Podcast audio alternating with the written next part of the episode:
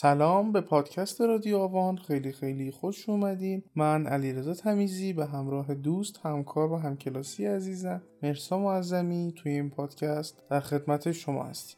این اپیزود متاسفانه ما به علت کسالتی که برای مرسا ایجاد شد کنارمون نداریم مرسا رو ولی خب چون که می‌خواستیم حجم کاریمون تلمبار نشه و حالا به درسمون نخوره مجبوریم که این قسمت رو بدون مرسا جلو ببریم. خب ما تو قسمت قبلی اومدیم گفتیم که روانشناسی اصلا چیه و از کجا میاد و به کجا میره. این قسمت می‌خوام بپردازیم به این که خب حالا روانشناسی و این همه این چیزایی که گفتیم به چه دردمون می‌خوره و کاربردش توی زندگی چی هست. خب ما معمولا وقتی که اسم روانشناس یعنی اون فرد رو میشنویم. معمولا این تو ذهنمون میاد که یه آدمیه یه تحصیلات خاصی داره نشسته پشت یه میزی یا توی اتاقی ما بهش مراجعه می‌کنیم برای مشکلاتمون و حالا باش صحبت می‌کنیم و مشکلاتمون رو تا جایی که بشه حل می‌کنیم. روانشناسی خب کاربردهای دیگری غیر از این هم داره. ما اول به خود همین بپردازیم. اون شخصی که ما بهش مراجعه می‌کنیم می‌تونه مشاور باشه یا روان درمانگر یا به اصطلاح همون درمانگر باشه. حالا فرق اینها در چیه؟ خب یک فرق بارزشون که می‌تونه همون رشته که خوندن باشه. یعنی ما هم رشته مشاوره داریم هم رشته روانشناسی هم counseling داریم هم سایکولوژی داریم. فرق این دو رشته چیه؟ یه فرق محسوسی که دارن اینه که مشاوره درس های زیست شناختی و زیستی کمتری نسبت به روانشناسی داره. چون همونجور که گفتیم مثلا ذات علم هم مخلوطی از فیزیولوژی و فلسفه است. چون مثلا توی روانشناسی واحدهای فیزیولوژی اعصاب و قدرت داریم. حالا تو بحث احساس و ادراک باز اونجا کمی بحث های زیستی است ولی خب برای مشاوره این درس ها کمتر. حالا تفاوتشون در عمل و در موضوعی که بهش می‌پردازن چیه؟ اینه که مشاوره کمتر مداخله ایه و نسبت به یک موضوع خاصیه. مثلا مشاوره تحصیلی مشاوره پیش از ازدواج. اما درمان و روان درمانی به خود فرد دنیای فرد و حالا مشکلاتی که می‌تونه از قبل داشته باشه الان داره و به طور کلی خیلی شخصی تر و درونی تر به اون مشکلات و حالا گره هایی که ایجاد شده می‌پردازه. که حالا چه جوری از چه دیدی به این مشکلات پرداخته میشه و چی کار می‌کنه بحث رویکردهای درمانی در روانشناسی که هر روی کردی با یه دیدگاهی و به قولی از یک در خاصی وارد دنیای روان فرد میشه و تغییر رو توی یک موضوع خاص می‌بینه و حالا خصوصا تغییر پایدار رو مختص به یک موضوع خاصی می‌بینه. مثلا روی کردهای شناختی رفتاری میان میگن که اگه شناخت ما و فکرهای ما درست بشه و حالا رفتارمونم بتونیم طبق اونها درست بکنیم حالا من خیلی دارم خلاصه میگم تغییر ایجاد میشه و تغییر پایدار خواهد بود. که مثلا توی درمانشون سبک های تفکر ناسالم رو به مراجع آموزش میدن و طبق اون پیش میرن. یا مثلا طرحواره درمانی میاد یک سری طرحواره هایی رو مشخص می‌کنه که ما توی اون هی میافتیم. اگه بخوام ساده بگم یک سری تله های زندگی رو معرفی می‌کنه که ما انگار توشون هی میافتیم و بر اساس طرحواره که مشخص می‌کنه این تله ها به درمان می‌پردازه. یا یه روی کرده دیگر اگه بخوام مثال بزن روی کرده هیجان مدار.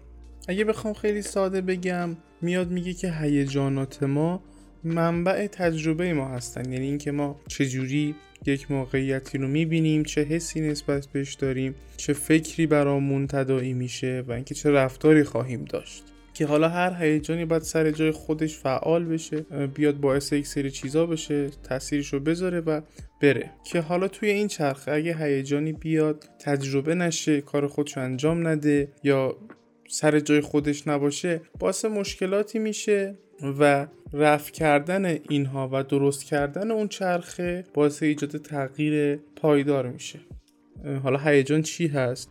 هیجانات مثل یه سری سیگنال میمونن که در رابطه وضعیت رابطه ما با محیط و محیط با ما به ما خبرهایی میدن. به عنوان مثال مثلا هیجان ترس رو اگه در نظر بگیریم ترس میاد به ما میگه که امنیتت در خطره و حالا باعث میشه که ما به افعالی بپردازیم یه حالت فیزیولوژیک خاصی داشته باشیم شاید سری افکار خاصی هم از ما عبور کنه یا هیجان خشم میاد میگه که حد و مرزات داره رد میشه حد و مرزات رایت نشده بیا حد و مرزی برای خودت تعیین بکن. و حالا رویکردهای درمانی دیگه که خب تعدادشون کم نیست و سر جای خودش ما بهشون می‌پردازیم. یعنی بعد از اپیزودهای معرفی که داریم تک تک به مهمترین و بزرگترین رویکردهای درمانی و اینکه دقیقا چی کار می‌کنن از چه دری وارد میشن چه جوری می‌بینن و به دنبال چی هستن و کامل براتون توضیح میدیم. ولی قبل از اینکه بخوام مبحث رویکرد رو ببندم با این مثال بیام توضیح بدم که رویکردها چی و حالا فرقشون تو چیه. مثلا تصور کنین که یک فردی توی رابطه خیلی بدی هست که از طرف مقابل داره آزار و اذیت می‌بینه و شاید خیانت می‌بینه. به هر حال آزار اذیت هست ولی از اون ور هم نمی‌تونه از اون رابطه بیاد بیرون. چون حالا میترسه تنها بمونه و اگه از اون رابطه بیاد بیرون دیگه اصلا وجود نداره توی دنیای واقعی. هیچکس بهش توجه نمی‌کنه و تنها رها میشه. با اینکه حالا اینجوری هم شاید نباشه خیلی دوستهای مختلفی داشته باشه اصلا بتونه رابطه جدیدی شکل بده و خیلی بهتر باشه. توی این کیس مثلا روی کرده شناختی ممکنه بیاد بگی که خب تو این فکرهایی که می‌کنی درست نیست. خب تو از این رابطه بیای بیرون این شکلی نمیشه اینجوری نمیشه. شاید اگه بشه اونقدر فاجعه نباشه. و این الگوهای تفکر رو درست می‌کنه. یا مثلا رویکرد طرحواره درمانی ممکنه اگه این مراجع چندین رابطه این شکلی داشته باشه و هی توی این چرخه میفته و هی همه رابطهاش همین شکلیه میاد برای این یه طرحواره تعیین می‌کنه و حالا روش های خودش رو برای درمان داره. یا رویکرد هیجان مدار مثلا میاد میگه که خب تو وقتی که می‌خوای بیای بیرون چه احساسی داری؟ چه حسی به دست میده؟ و اینجا توی این مورد شاید اون مراجع احساس ترس زیادی می‌کنه. و خب این ترسه به جای اینکه مفید باشه براش کاربردی داشته باشه خب بدتره خودش رو توی آسیبی نگه داشته. یا مثلا روی کرده دلبستگی یا اتچمنت میاد الگوهای دلبستگی رو تعیین می‌کنه. میگه حالا فرزند با والدهاش چه الگوی دلبستگی داشته؟ دلبستگی ایمن داشته ناایمن داشته. اگه ناایمن بوده ناایمن اجتنابی ناایمن دوسوگرا یا هر چی. بر اساس اینا میرن جلو. خب تا اینجا پس فهمیدیم روی کرده درمانی چیه فرق مشاور و درمانگر چیه و از اون ور هم فرق مشاوره و درمان چیه. حالا باز یه مروری بخوام بکنم اینه که باز مشاوره حول یه موضوع خاصی میچرخه ولی درمان بیشتر راجع به دنیای فرد و حالات درونی و حالا وضعیت سلامت روان اون فرده. که باز از روی میشه فهمید ممکنه مشاور هم توی موضوعی به این برسه که خب این فرد وقتی توی این موضوع گیر کرده این از جای خاصی میاد از یه گره خاصی میاد. این نیاز داره که رجوع داده بشه به درمانگر و مشکل شاید اساسی تر بررسی خب حالا اینجا همیشه سوال پیش میاد که خب اینا هستن.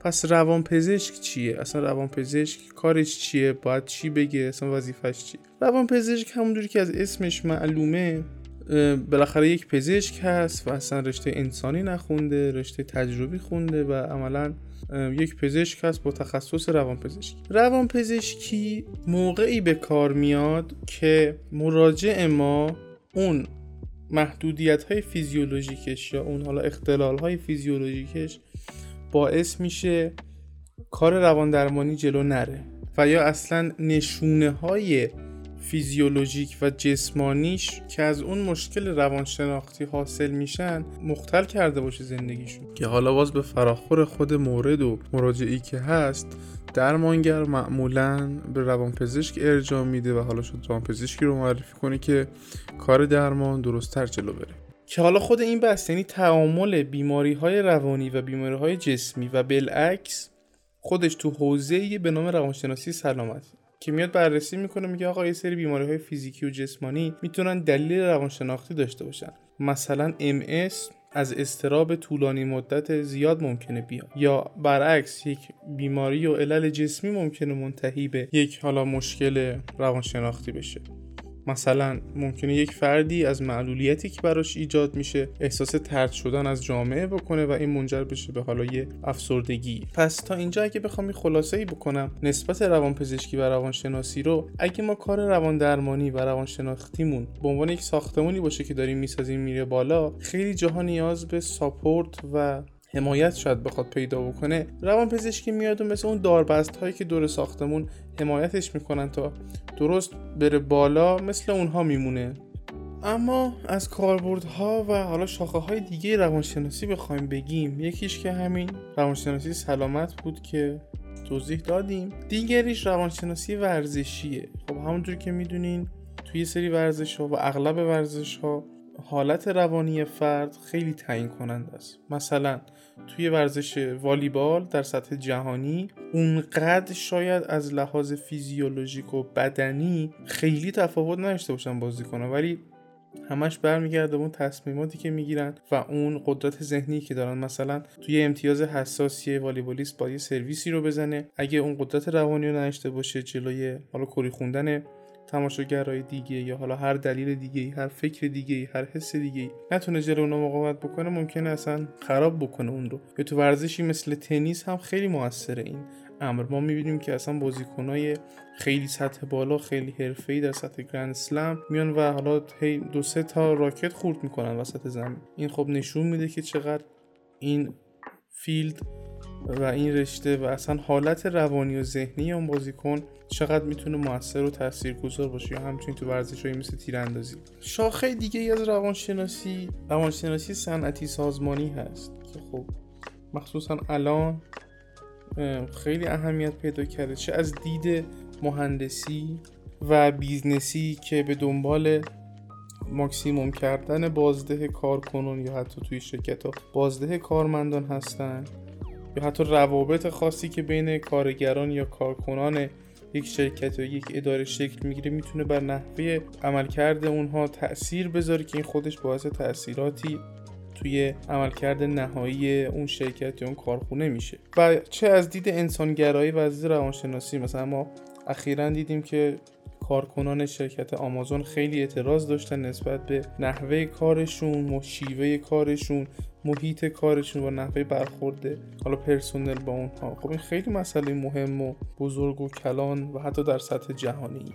یا میشه به روانشناسی تربیتی اشاره کرد که به آموزش و تئوری های آموزش و اینجور چیزها می‌پردازه. یا همچنین روانشناسی کودکان استثنایی روانشناسی جنایی که حالا از اسمش معلومه چه هدفی داره.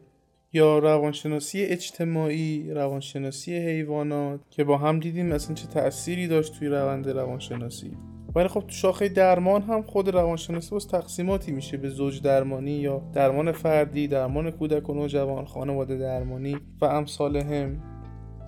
و خب یه بخش دیگه ای از حوزه های کاری روانشناسی در ترکیب با علمای دیگه است که یکی از معروف تریناش نوروسایکولوژیه که ترکیب علوم اعصاب و روانشناسی که اتفاقا خیلی برای روانشناسی هم مفید بوده. این بود خلاصه ای از کارکردها و کاربردهای روانشناسی تو زندگی ما. امیدوارم که لذت برده باشین. فراموش نکنین که می‌تونین ما رو از page اینستاگرام مؤسسه آوان سایت مؤسسه آوان Castbox و Apple Podcast دنبال کنید. وقتتون بخیر و خدا نگهدار.